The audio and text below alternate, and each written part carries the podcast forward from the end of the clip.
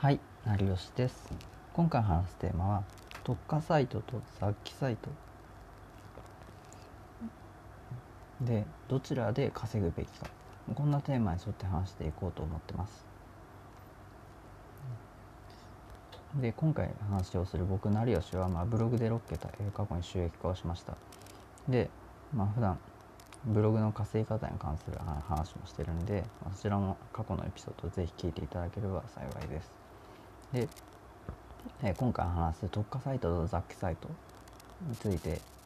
えーどちらを稼ぐべきなのかっていう話がたまに出てくるんですけど、まあ、それについて、まあ、成吉の視点で、まあ、解説していこうと思います。でまあ簡単に言うと、えーまず特化サイトは例えばまあコスメ商品をまあ紹介するブログとかまとめたブログとか、えー脱毛に関する情報をまとめたブログとか、まあ、クレジットカードの解説サイトとか、まあ、一つのカテゴリーに特化して発信しているサイトのことですね。で雑記サイトは、まあ、自分の私生活の情報をいろいろ発信しているブログとか一人暮らしの役立ち情報とか雑記としてその幅広い内容について情報を発信している人、まあ、これは結構日記に近い形でやってる人も結構多いんじゃないかなと思います。で、まあ、いきなりその結論を言ってしまうと、えーまあ、主にまあ2つの、えーえーことをまあお伝えさせていただきます。で1つ目は一般論としては、えー特化サイトの方が稼ぎやすい。で2つ目価値を提供できれば雑記サイトでも稼げる。でこの2つでまあ言いたいのは、えー価値の提供ということなんですね。でまあ、特化サイトの方が、まあ、結構稼ぎやすいっていうふうには当然言われてるんですけどただその価値ができと提供っていうのができてれば実はその、まあ、カテゴリーが複数ある雑記サイトでも実は稼ぐことができます。でまあ成吉は個人的には今後2021になっていけばその特化サイトでも結局、えー稼げるとは思うんですけどただ雑記サイトでも、えー稼ぐことはできると思ってます。この点について解説していきますね。でまず、え1つ目、まあ、一般論としては特化サイトの方が稼ぎやすい。カテゴリーに特化してその情報を発信している特化サイトの方がいわゆるアフィリエイトとかで稼ぎやすい、まあ、傾向があるんじゃないかなというふうに感じています。で、まあ、理由としてはその何に関するサイトなのかが、まあ、その読者に分かりやすいからですね。まあ、すぐにそのサイトを見て特化サイトならあこのサイトはブログはまあこういう情報を発信してるなってすぐに、まあ、パッと見で分かるぐらいのサイトに多分なってるはずなんですね。でカテゴリーに特化しているためその SEO にまあ有利な場合とかもあります。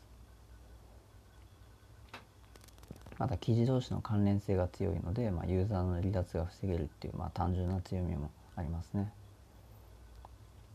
で2つ目、え価値が提供できていれば雑記サイトでも稼げる。でその特化サイトの方が今稼ぎやすいっていう話をしました。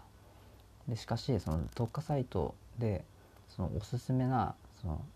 商品とかそのおすすめなそのクレジットカードとかなどのそのキーワードで検索上位をいわゆる SEO 対策を狙うと実は難しいんですね。なぜならもうこういうサイトはその企業とかがまあすでに上位を占めていたり、まあ、すごい権威性のある人が持ってるブログとかサイトがもう上位にすでにあるからですね。でまあ当然こういう場合はその検索上位のまあ10位から1位から10位、まあ、20位までとかは結構調査したりとかはすると思うんですけどもちろんそれも大切です。でしかしその雑記サイトでその同じように特化サイトと、同じ目線で上位表示を狙うっていうのはそもそも間違ってい。じゃあ何をそのすればその雑記サイトで稼げるのかっていうことなんですけどこれはその価値を提供するためにはそのサイトでまあどんな情報を得られるのか、まあ、これをサイト名や記事でまあ示す必要があります。でこれは雑記サイトでもできますよね。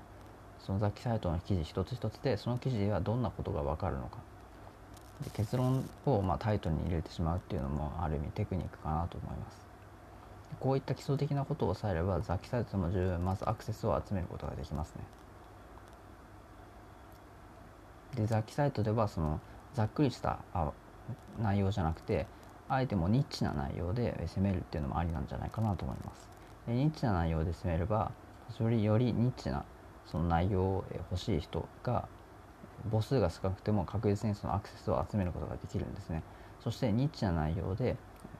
まあ、いわゆる複合したカテゴリーロングテールキーワードを狙って、まあ、記事を書いた方がより SEO も上位も狙いやすいという点からまあ雑記サイトは実は稼ぎやすいんじゃないかなっていうまあ狙いもあります。それと同時にその企業とかその権威性のある、まあ、ブログとかサイトが、えー、ないキーワードを狙うっていうのもありですね。基本的にはロングテールそのキーワードロングテールキーワードで、えー、実際に検索してみると、まあ、そういった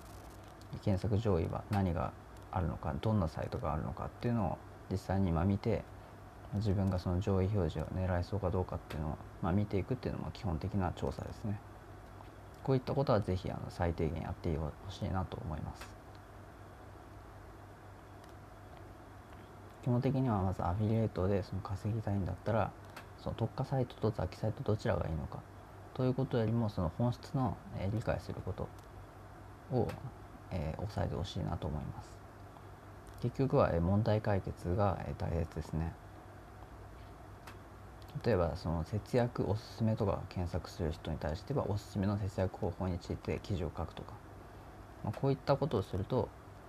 えー、基本的にそのおすすめの節約方法を知りたい人の問題解決になってますよね。つまりまあざっくりですけどその誰かの問題を解決する内容なのかっていうことをちゃんと記事で明確にする特にまあ冒頭で明確にしてあげると、まあ、記事の読む時間っていうのを無駄にしなくて済みますね。